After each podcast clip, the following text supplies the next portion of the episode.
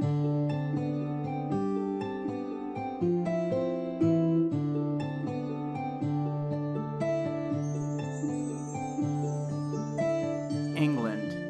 1216 AD. Once upon a time, there lived a wicked and greedy king. And after many cruel years of stealing from his subjects and terrorizing the land, he and his armies marched into a battle they could not win. The green hills of England grew red with blood. Brother fought against brother, and the king's own subjects rose up against him while welcoming invaders from foreign lands. War. The people called it justice. The church called it a vengeance of God against a godless tyrant. While peasants shuttered their houses and tried to keep from their masters' battles, their children sung nursery rhymes in the dark, mocking the foolishness and evil of bad King John. The soft sword, the Lackland, John of England's ignoble epithets numbered that of his many vices. And when he marched his armies, battered and broken, in body and spirit, from the siege of rebel held Lincoln, those vices finally caught up with him. Once upon a time, there lived a misguided but honest king. After many exhausting years of fighting back usurpers and rebels who spread lawlessness across his lands, he and his armies marched into a battle to win back control of the realm. The green hills of England grew red with blood. Brother fought against brother, and traitors, opportunists, and worst of all, the French, fermented rebellion against the English king. And after breaking up a rebellion in Lincoln, he received a hero's welcome in the city of King's Lynn, not to be confused with King's Landing. And yet his vices, nonetheless, caught up with him. Once upon a time, King John ruled, won, and lost medieval England, and left a trail of controversy, conjecture, and corpses in his wake. And ever since, historians have painted the infamous bad King John from many perspectives. Was he a tyrant or a hero? A weak hearted schemer or a cunning general? Was his tumultuous reign brought on by his own corruption and greed, or the malicious influence of the company he kept? Was he secretly the most influential and progressive king of his time, signing into law one of the greatest social contracts of the last millennium? Or was he forced into giving up his power for the sake of his people's rights? After 2,000 years of debate, a definitive answer is unlikely to materialize anytime soon. As is that which was lost on a September day in 1216. Whatever debts John had accrued in his lifetime of gambling his people's fortunes, they came back to him in his quarters at King's Lynn, where he fell ill with dysentery. Stubborn and steadfast, two qualities befitting a war tactician such as himself, King John was unwilling to give up the battle, and he marched his armies and his supply train out towards his next campaign. He decided he would regroup at Lincolnshire, freshly taken from rebel hands, where he would accumulate his forces. Though we often think of kings as taking up stationary residencies behind their castle walls, back in the day the English monarchs of the Dark Ages were more nomadic, having several different fortresses in their key cities, and rarely a centralized stronghold. And with rebellions all across the countryside, King John and his armies had to travel between city to city to win them back by force from the rebel barons. One such traitorous keep was Windsor Castle, King John's next mark. Before that, however, John's entourage needed to travel back to the nearest stronghold. But the road between King's Lynn and Lincolnshire was long and treacherous, cutting through one of England's most dangerous marshlands, straddled by a bay called the Wash. King John's baggage train, full of accumulated wealth, including the crown jewels, proceeded across the estuaries at a territory called Wisbech. Think the long processional horse drawn carrots and wagons from Game of Thrones, carrying gold, splendor, and supplies, and you have an idea of what this line of men and wagons might look like. The train traveled through the waters, and legend has it that the front of the processional, including King John himself, made it through the shallows without much difficulty. But his treasury was not so lucky. As the back of the train traveled through the water, the tide came in higher and higher, and the ground became more unstable. Weighed down by all of that wealth, the carriages, horses, and men sunk into the sand and mud as waves crashed over them. King John's war assets and funds were drowned, along with his men and his horses. All of that gold, won or stolen from baron and peasant alike, was lost to the black deep. King John tried in vain to search for his treasure, but the vicious tides and accumulated sands erased it from history. A miscalculated and foolish effort punished by nature, or perhaps an act of God. Even a king cannot recover from a loss that great. With neither the will nor funds to fuel his armies, King John's condition grew worse by the day. He reached the safety of Newark Castle and then almost immediately died in bed. Abandoned by his allies and army alike, a group of sellswords escorted his body to Worcester Cathedral, where he was entombed in a sarcophagus. What remains of King John can be found there to this day. And as of what remains of his treasure, well.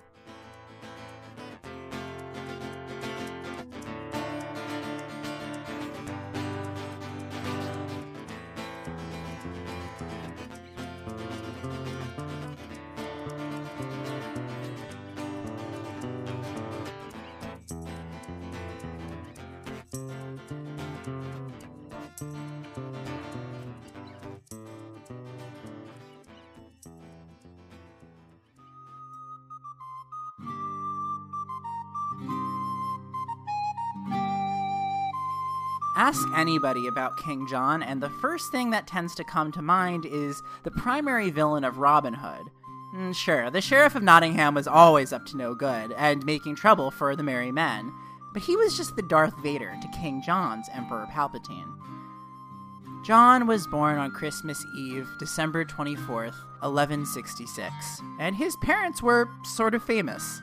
Henry II, as you might guess from a long line of famous British Henrys, was the King of England. And his wife wasn't just another pretty face, but Eleanor of Aquitaine, better known as that. Henry had all of England, and Eleanor, as her name might suggest, had Aquitaine. Now, heads up, there's a lot of kingdoms and names of places I'm going to name drop that no longer exist as they did back then. So, bear with. This power couple ruled over what we refer to nowadays as the Angevin Empire. This was back when France was a bit more English than we'd recognize it today, and England stretched onto the European continent. Now, this empire was hardly stable, because when you suddenly smash two cultures together and tell them to behave, it doesn't always work out. And the farther into France you got, you'd see that more people didn't even care about King Henry Part 2. Sadly, John might have been doomed from the start. He was hardly raised in a loving household, and his parents were at each other's throats. See, Eleanor had once been one of the leaders of a little thing called the Second Crusade, so she wasn't used to being just somebody's wife, even if that somebody happened to be the King of England. When his main son, also a Henry, started to amass power, she decided to pit son against father and start gobbling up territory for herself. And Henry II was probably like, honey, what the. I mean, these days, Eleanor would have just had to drop a video album and call it a day. But back then, the way you reined in your husband was literally putting your people's armies against his. So, poor John got stuck between two crazy parents who didn't really do all that much to raise him right. Not good. Despite this lack of a positive upbringing, John grew up to become a charismatic and smart teenager. Kind of a trendy hipster nerd. He liked instrumental music and developed an early appetite for gems and minerals. He also liked, and I quote, bad wine.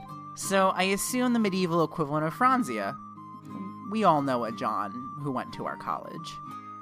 But John's crazy parents may have passed on their craziness to him, as John was known to be a bit manic, turning on a dime from happy go lucky to extremely sensitive and angry, so much so that it is documented that he would bite and gnaw at his fingers during fits of rage. John was also in the shadow of his brothers, who all grew up to be fairly successful. Henry II each handed them a castle. Richard gets Aquitaine, and to Brittany goes Geoffrey. You go, Geoffrey. And none for little Johnny. Bye!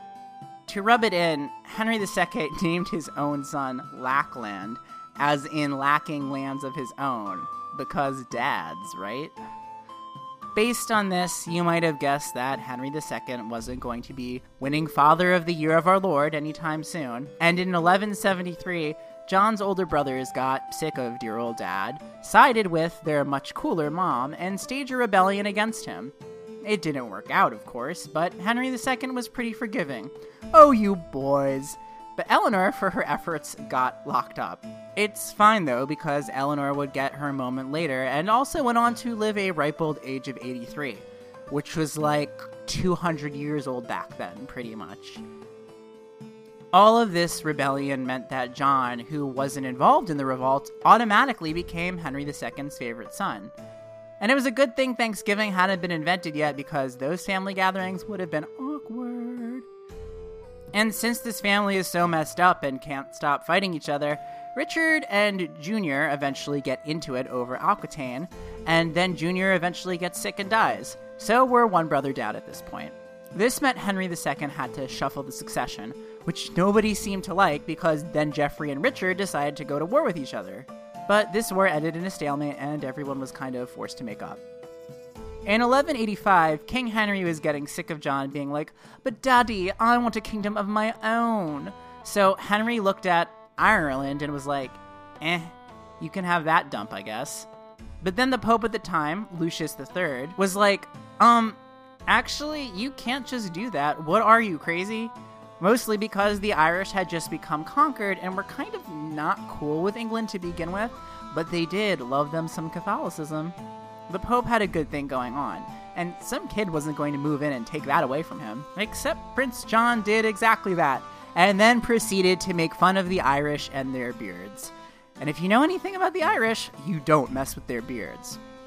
Or was that beer? Both? Eh. Anyways, John certainly didn't win over the Irish, and they gave him the boot. John whined and blamed his viceroy because, as you'll soon learn, John not very good at taking personal accountability. In 1186, John's brother Geoffrey was killed in a tournament, which meant that John was one step closer to ruling the throne. Meanwhile, the Third Crusades were rolling around. Richard saw an opportunity to cement his status as best king of England ever. I mean, if you can turn around a whole crusade and win back the Holy Land, you're pretty much top shelf, right? But Richard had seen what happens when the aristocracy comes to blows, so he went around on a goodwill campaign giving people titles left and right, and basically buying people's loyalty so he wouldn't have to come back from a holy war and deal with putting down rebellions. And one of the people he bought out was his own brother, John who he didn't trust as far as he could throw him. Richard gave him a castle, a shiny new wife, Isabella of Gloucester, and a bunch of territories to rule over, short of ruling England proper. In return, Richard told him to stay the F out of England until he got back from the Holy Land, because he was onto him. To ensure that England was being ruled properly in his absence, Richard left the keys to the kingdom in the hands of a powerful bishop and a chancellor, the one two combo of church and authority. And this would have been great. But no sooner had Richard stepped one foot into the middle of the Crusades, the Chancellor up and died, and the bishop turned out to be incompetent. Eleanor of Aquitaine convinced Richard to let John back into England so he could tidy up his affairs, and reluctantly, Richard relented. Though this bishop, Longchamp, was still technically the substitute teacher for this terrible classroom called England, Everybody hated him. So John did what megalomaniacs do best capitalized on this hateration and turned the people against him. But the bishop wasn't going to take this lying down, and he sicked his armies on the usurpation. In return, John was like, Oh, this is so gauche, and rallied the people of London to toss Longchamp's ecclesiastical butt into the Tower of London, effectively taking over as de facto ruler.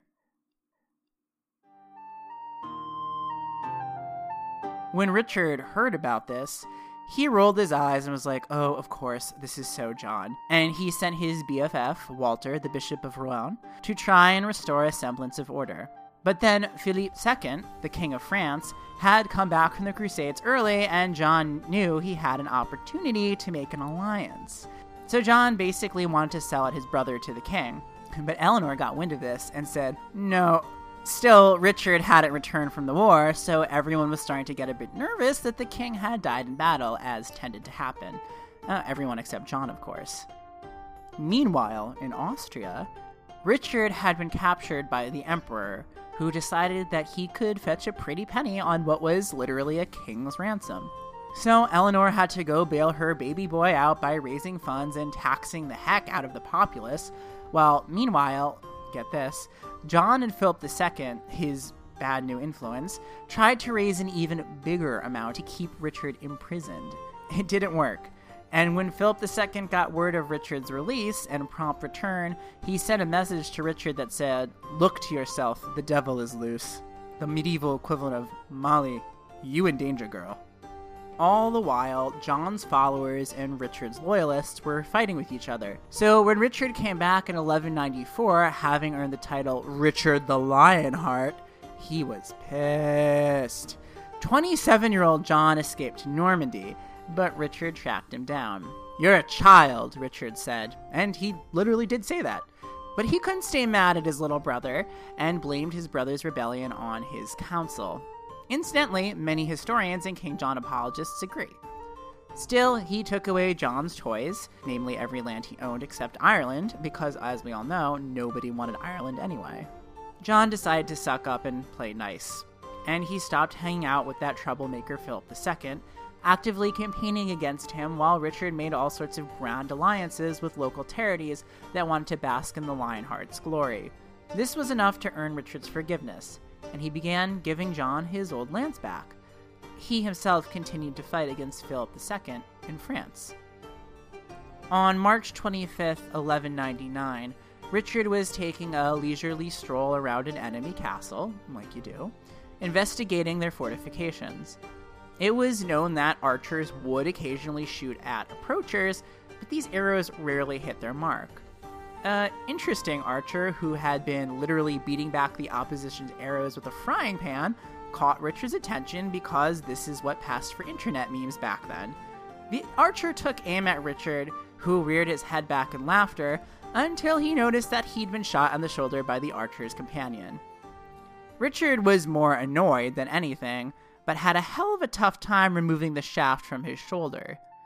Though his doctors did the best they could, remember what era of history this is. In the process of removing the arrow, they nearly removed Richard's whole arm. The wound became infected, and Richard called for his assailant's capture. But when his soldiers brought him the would be assassin, it turned out to be nothing but a mere boy. The young man told Richard that he had shot him because the king had killed his father and brothers during the war, and he wanted revenge. Though this would have easily put his head on the chopping block, for some reason, and historians they're still not clear on this, Richard spared the boy's life, even though he himself was just days away from death. He bequeathed his lands and the throne to his brother John. John, naturally, was thrilled to hear about this, but there was just one problem. The people of Brittany believed that Arthur, who was John's older brother Geoffrey's son, was the proper heir. And because Philip II loved to stir the pot, he supported Arthur. War, yet again, broke out between the rival forces, though Eleanor, who was, again, still alive, supported her own son. And here's where things get a little unsolved mysteries, which I obviously love, but sadly, this isn't that kind of podcast. We, as in we in 2017, don't exactly know what happened to Arthur. Mm, there's plenty of conjecture and speculation, and much of it points to John's moral character. We know that Arthur was eventually captured and imprisoned in a castle in Normandy and he was watched over by one of John's associates, the Lord William de Braose. Chroniclers believe that John ordered Arthur's assassination outright, as he was the only person standing in his way to the throne. To avoid carrying out the dirty work, William had Arthur spirited away to the French city of Rouen and kept under guard. Whatever the case, Arthur vanished in April 1203. Some think that John managed to gain audience with Arthur in private. This account says that after dinner on Maundy Thursday, and that's the Thursday before Good Friday for non Episcopals out there, John got rip roaring drunk and in a frenzy killed his nephew himself, then tied a stone to his corpse, at which point he threw the body into the Seine. And the reason why this was never reported was that it was later discovered by a fisherman and then buried in secret, lest John find out and kill all who came across it in order to cover up the crime. Super season one of Game of Thrones. Others say that William de Braose ended up carrying out the rumored assassination himself, and this is substantiated by William's wife, Maud, who accused her husband of the act after she had gotten into a fight with King John. But there was little evidence, and William's initial hesitancy to even harm Arthur at all points to his innocence. And this one, unfortunately, remains a cold case.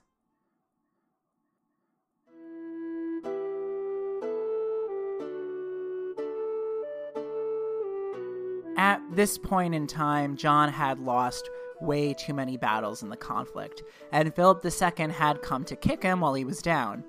Eventually, the conflict was settled by the Pope, who is starting to get annoyed. This in turn produced the Treaty of Le Goulet, in which the two kings basically decided to keep what they had and recognize each other as sovereign rulers of their respected countries. Though this settled the score, after John had led so many armies on so many campaigns to just essentially give up, it, well, it garnered him some serious backlash. All of his men started calling him a giant wuss, claiming that his older brother, Richard, would be ashamed and they gave him the dubious nickname of John Softsword. Burn. There was also the matter of having spent so much money in war to win next to nothing from it. So John made the brilliant decision to raise hefty taxes, that whole taxation without representation thing that everyone loathes and hates so much. And this, combined with his previous reputation as a snake, made King John a very, very unpopular ruler indeed. The greater populace didn't even want King John in power, and he'd only really gotten there thanks to the meddling of an enemy country after negotiating an underhanded and shady truce, which caused him to suddenly turn around and say, Oh, they're our friends now, guys, once he got what he wanted. And King John promised he would nevertheless make England stronger, greater, hand out privileges, expel foreigners, and make the rich richer. The only people who really supported him were his own rabid inner circle and extremist followers, and apparently he wasn't all that bright either, and not very good with all that wealth he claimed to have accumulated. Wow, I, I just I just can't imagine someone like that in power and in charge of a whole entire country. Can you? Aside from the loss of King John's treasure, most of the story around this point takes a decidedly more legendary tone and has been interpreted among historians for centuries. We all know the stories about Robin Hood, from serious takes such as the one starring Errol Flynn, to more farcical accounts of men in tights, to animated cartoon foxes that are portrayed more attractive than what's necessary. And for the three of you who don't know the legend, Robin Hood was a former crusader who gave up his accolades once he returned home to see what a whole England had become after King John got his hands on the throne. Though he started out as a yeoman, whatever that means, he soon became a champion of the downtrodden. Sir Robin took the decidedly more roguish moniker of Robin Hood and went on to become a highwayman who robbed from the rich and gave to the poor.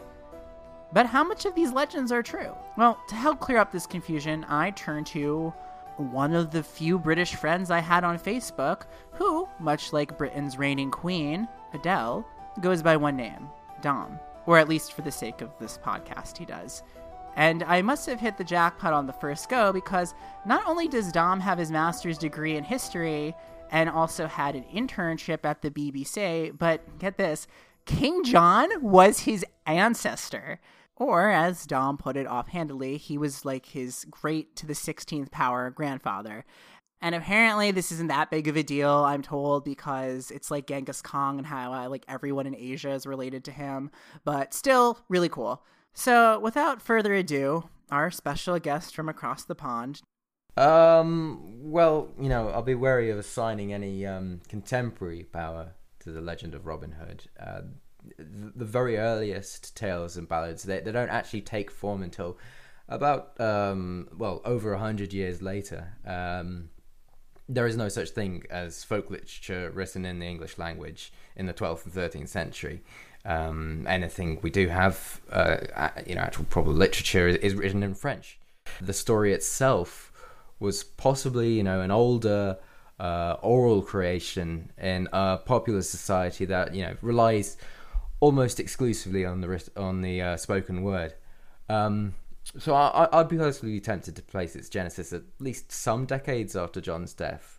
You know, I often think sub subversive legends like Robin Hood, they often say more about their own times of civil strife um, under some diversionary veil of antiquity than they do about any long dead king. But on the other hand, John is an extremely good um, you know choice of proxy for this because y- you can use him without any kind of retribution from the nobility or, or the church quite capable of stamping out any impudent tales if they wished but uh, both have great reasons for spitting on his legacy. Uh, I, mean, th- th- this is a guy who, who didn't just tax his lords into debt or confiscate church property during a papal interdict. Uh, no, no.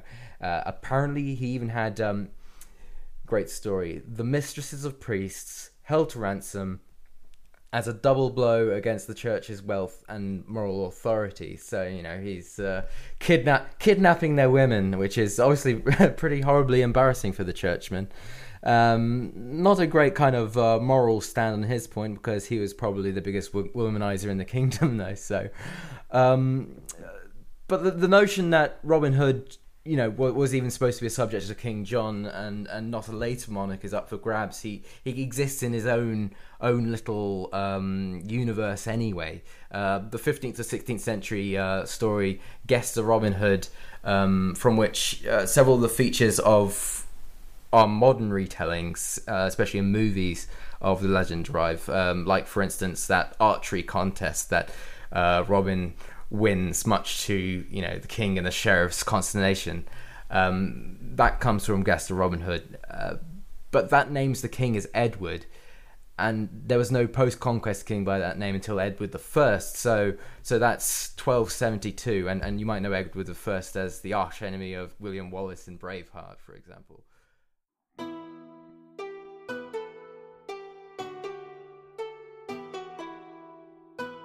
On the 13th of July, 1205, the Archbishop of Canterbury died and started to get real. At that point in history, it wasn't weird for the king to appoint bishops and exert a certain degree of influence over the church.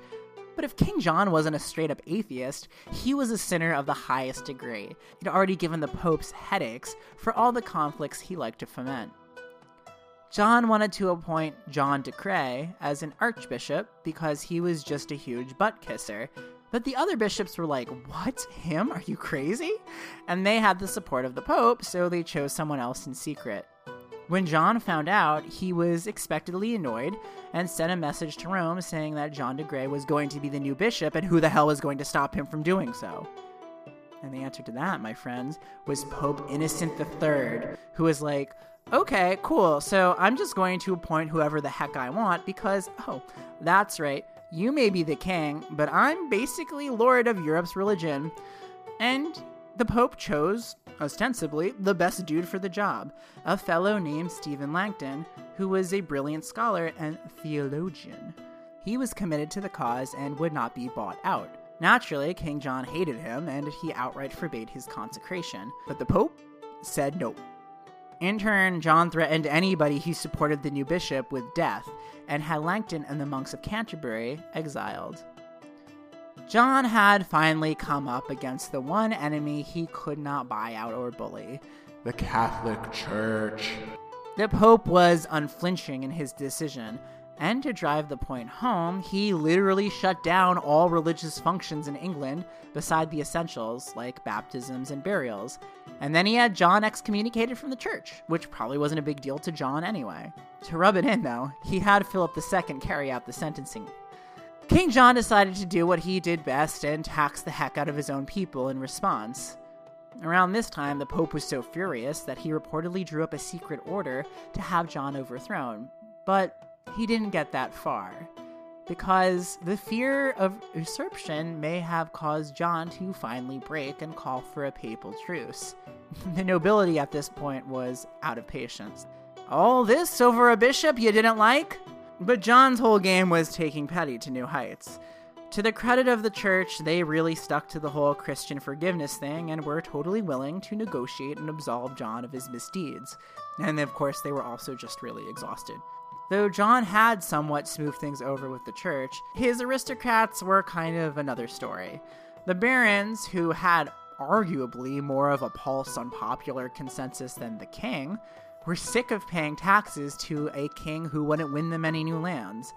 Plus, the barons in the north, near Scotland, didn't even really care about France anyway. In 1214, the failed campaign against the French resulted in the barons staging a rebellion, with even John's most loyal followers joining up with the resistance. And it didn't take long. John, of course, being far from a cool head, was all too willing to throw his country into the fires of war just to prove a point. The church saw this and knew they had to step in sooner than later. Archbishop Stephen Langton, who was more intellectual and arguably more compassionate than anybody else in the story, began to try and intercede on behalf of the Pope.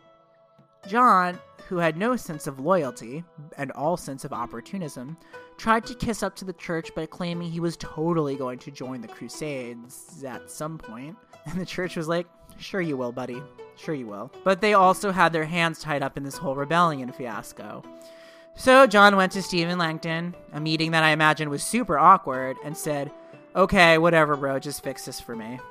Langton knew that he would need to forge a contract that would grant liberties and protections to all parties and work under a common sense of law. What he could not possibly know at the time was that he was about to write one of the most important documents in all of human history, a charter known as Magna Carta. Even today, most of our laws and freedoms in the English speaking world can be traced to the spirit of this document, which dictated that no man, even the king, was above common law. Of course, this didn't apply to everybody. To the core of the matter, the war over, war over you know, that precipitates the Magna Carta happens afterwards. It's not really about the rights of the common man anyway. Magna Carta isn't composed um, for the common man. It refers specifically to free men. And we're talking about, what, one in ten men in England at this time? you know, the, the legacy of Magna Carta is a lot more significant than the original document itself. The original document, signed by King John, lasts for all of a month. We don't really owe John any credit for signing it, as he had no interest in maintaining it. He reneged on the deal uh, and asked the Pope for help as soon as he could regather his forces. The, the ink is barely dry. Uh, and then, as we know, he restarts the war and promptly died. Um, or, not that the barons were much better. They they didn't exactly honour their side of the deal either. But you know, we we do have to thank John for dying at such a perfect moment because those um, those articles that he has no interest in honouring. Um, they're brought back the next year in you know Magna Carta 1216 because um, the matter it gets this war that he's just that uh, John restarts. It, it, gets worse. The King of France and the King of Scotland um, get involved in this. Um, how is the minority government of, of just a little boy, uh, Henry III? How they? How could they possibly respond to this apart from reissuing, you know, the, these these liberties that had supposedly been granted the previous years? So so yeah, I mean, it's it, it it then grows from there. It becomes the you know a major constitutional document. It it gets reissued for every constitutional constitutional crisis throughout the 13th century, and it makes its way uh, by the by the time of Edward uh, the First.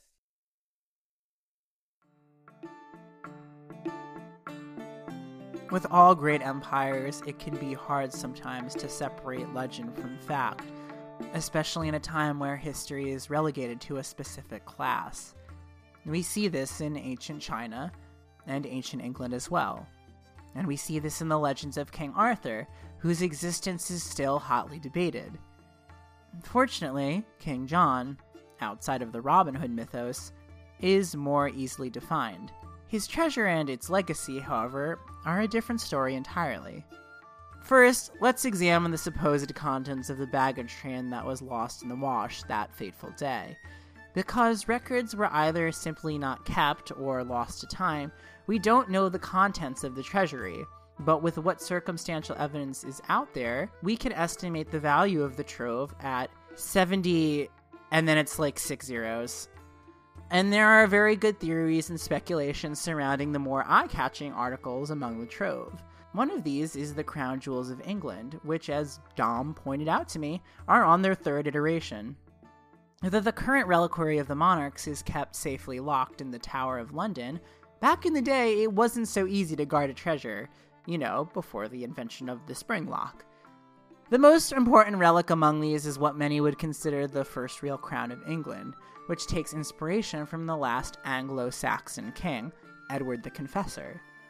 William the Conqueror, who started the one king to rule them all concept in Britain that we're familiar with today, was the one who began the traditional wearing of a crown to show everybody who was boss.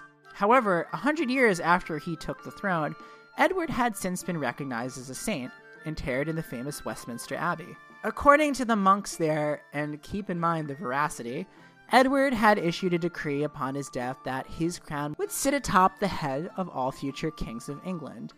And that crown, passed down from king to king since then, has become known as St. Edward's crown, which has existed in multiple incarnations throughout history. When John's young successor, Henry III, was coronated, it was noted by those in the know that the crown looked mm, kind of different and may have been lost when King John's train of stuff took a long dip in the wash. Others say that the crown at Henry III's coronation was the real deal and lasted until the English Civil War, at which point Oliver Cromwell and Parliament had the crown melted down for beer money, I guess. In 1661, a replica was made for Charles II when the monarchy was restored, and that is the current version that is on display in the Tower of London. Of a more dubious credence, it is believed that one of the other super important items in King John's list was none other than Tristan's sword. Tristan was one of the knights who served at King Arthur's Round Table, according to legend, that is, and he came from a land called Lyonesse, which, curiously, never seems to have existed. Or did it? Worth another episode, perhaps? Tristan also featured in his own romantic adventure, in which he and his lover Isolde undergo many difficulties in order to run off and get hitched. Like Robin Hood, there is no real historical basis for Tristan, which makes this being his sword highly unlikely. But kings back then weren't really concerned with authenticity so much as gravitas, so there you go. Perhaps the most frustrating aspect of the story, aside from King John himself, is that we sort of know where the treasure might be. We just can't access it. The two things stopping anybody from digging it up are that the exact location is kind of unknown, and it's probably buried under tons and tons of mud and silt accumulation. That's kind of the problem with the ocean, it tends to rise up and drastically change the landscape. Wherever John's train coasted around the sea has now been buried under the encroachment of the wash. One theory has it that the treasure might be more readily located near Sutton Bridge, which would have been a logical point of crossing, Another possibility is that King John kept the treasures on his person and sent the train as a diversion, or with less valuable goods. So, if that was the case, where and how did he lose it before ending up at his final destination? Well, thanks to the power of science, we may not have exactly found the spot where the treasure was lost, but we do have a good idea where King John's train may have passed through. In January of 2015, archaeologist Ben Robinson made use of an elaborate laser imaging system known as light detection ranging, or LIDAR. It involves both lasers and a plane, so you know that's going to be intense. And by bouncing this laser between the aircraft and the ground, the light beam can map out the depth and density of the Earth. Cross referencing this with satellite imaging creates a map that illustrates how the local geography may have changed over the eras, what the landscape looks like now versus the time of King John. This may help us in pinpointing the approximate route taken by King John and his army as they marched by the sea. So it's a start, but it doesn't exactly account for the precise location. Without a way to pinpoint the radius where the baggage train fell into the sea, there's simply too much ground, and water, and mud to cover. That said, some people may have accidentally stumbled upon pieces of the treasure already. In the 1970s, two excavators were digging up the ground for a new sewerage system near the area, West Walton. Lou Gray and Alan Rowe had been using heavy duty equipment, powerful enough to penetrate 18 feet into the earth, Earlier that morning, Gray had joked to his colleague that they were going to find King John's treasure that afternoon. So imagine their surprise when they came upon a perfectly intact jar, among other unusual pieces of pottery. They took the pot back up and tried to convince the team of the find, but by the next day, the hole had been reburied. For many years, Gray kept the clay pot in his garage, and only recently has it been submitted for testing and analysis. The article that reports this is from 2016, so stay tuned for an update. Ugh, I wish they'd work faster. I'm doing a podcast here. How ridiculous is it, though, that we may have gotten that close to finding the buried loot only for it to get reburied by a sewer? Actually, it would be a very fitting and totally hilarious end to King John's legacy. What's so exciting about this treasure in particular is that we do, theoretically at least, have a slight chance at recovering it again. Because the fact of the matter is, people have found coins and weapons from medieval times simply by scouring the earth with a metal detector. In 2009, a massive hoard of buried armaments, dating from the time of the Anglo Saxons, was discovered by a metal detector in a field near Staffordshire. The total value was over £3 million. An entire club devoted to metal detection found 5,000 coins inside a lead bucket, perhaps an early piggy bank, buried under the earth near Aylesbury for roughly around the same period. And this stuff is way before the reign of King John. Then there's that recent story of the little girl who pulled a sword out from the lake where King Arthur received Excalibur. And though that sword turned out to be the result of a pagan ritual, hey, a little girl got a giant sword, and that's totally a platform I support. Considering how terrible of a person he was in real life, it's kind of on brand that King John essentially took his wealth to the grave. There is an incredible amount of ambiguity over the treasure's resting place. But can we say the same of King John himself? Well, I'm not qualified enough to make that judgment. So, I will leave the final word on the subject to more informed minds. He was a really horrible person. He was a hateful fellow, and, and it doesn't help that he had a famous, you know, uh, crusading brother who, well, we can argue quite a lot about whether Richard was a good king or not, but um, but of the time was considered you know the ma- ma- major chivalrous example. Um, so King John was, you know, he was treacherous. He betrayed his his brother. He was a famed womanizer. He would, uh, he could, you know, he offended the the honor of quite a few uh, noble families, and you might run off with your, you know, your your wife, your daughter. He killed. He uh, he locked, I think, like twenty knights up in a castle and starved them to death. I mean. We're, we're talking about sort of major crimes against uh, against chivalry here. So I mean, there have been attempts to rehabilitate him in some ways, but I think you'll find that any scholarly kind of most scholarly uh, examinations of this. The consensus broadly is is he's probably one of the worst kings ever to sit on the throne of England, and I have to agree. Relic is written and produced by me, Maxwell. The amazing theme music you're hearing was composed by Devin. If you like this podcast and want to bend the knee, you can leave a four or five star rating in iTunes so other people can find out about it. You can also connect to Relic via Twitter at Lost Treasure Pod. If you have any comments, concerns, suggestions, or corrections, please send me an email at losttreasurepod at gmail.com. Our hosting site and blog is relic.blubrry.net. That's blueberry without the E's. Our Facebook group is The Reliquary, the Lost Treasure Podcast group. Next time, Avast and Yo Ho and Rum and all that. It's the pirate episode. Raise the sails because adventure continues.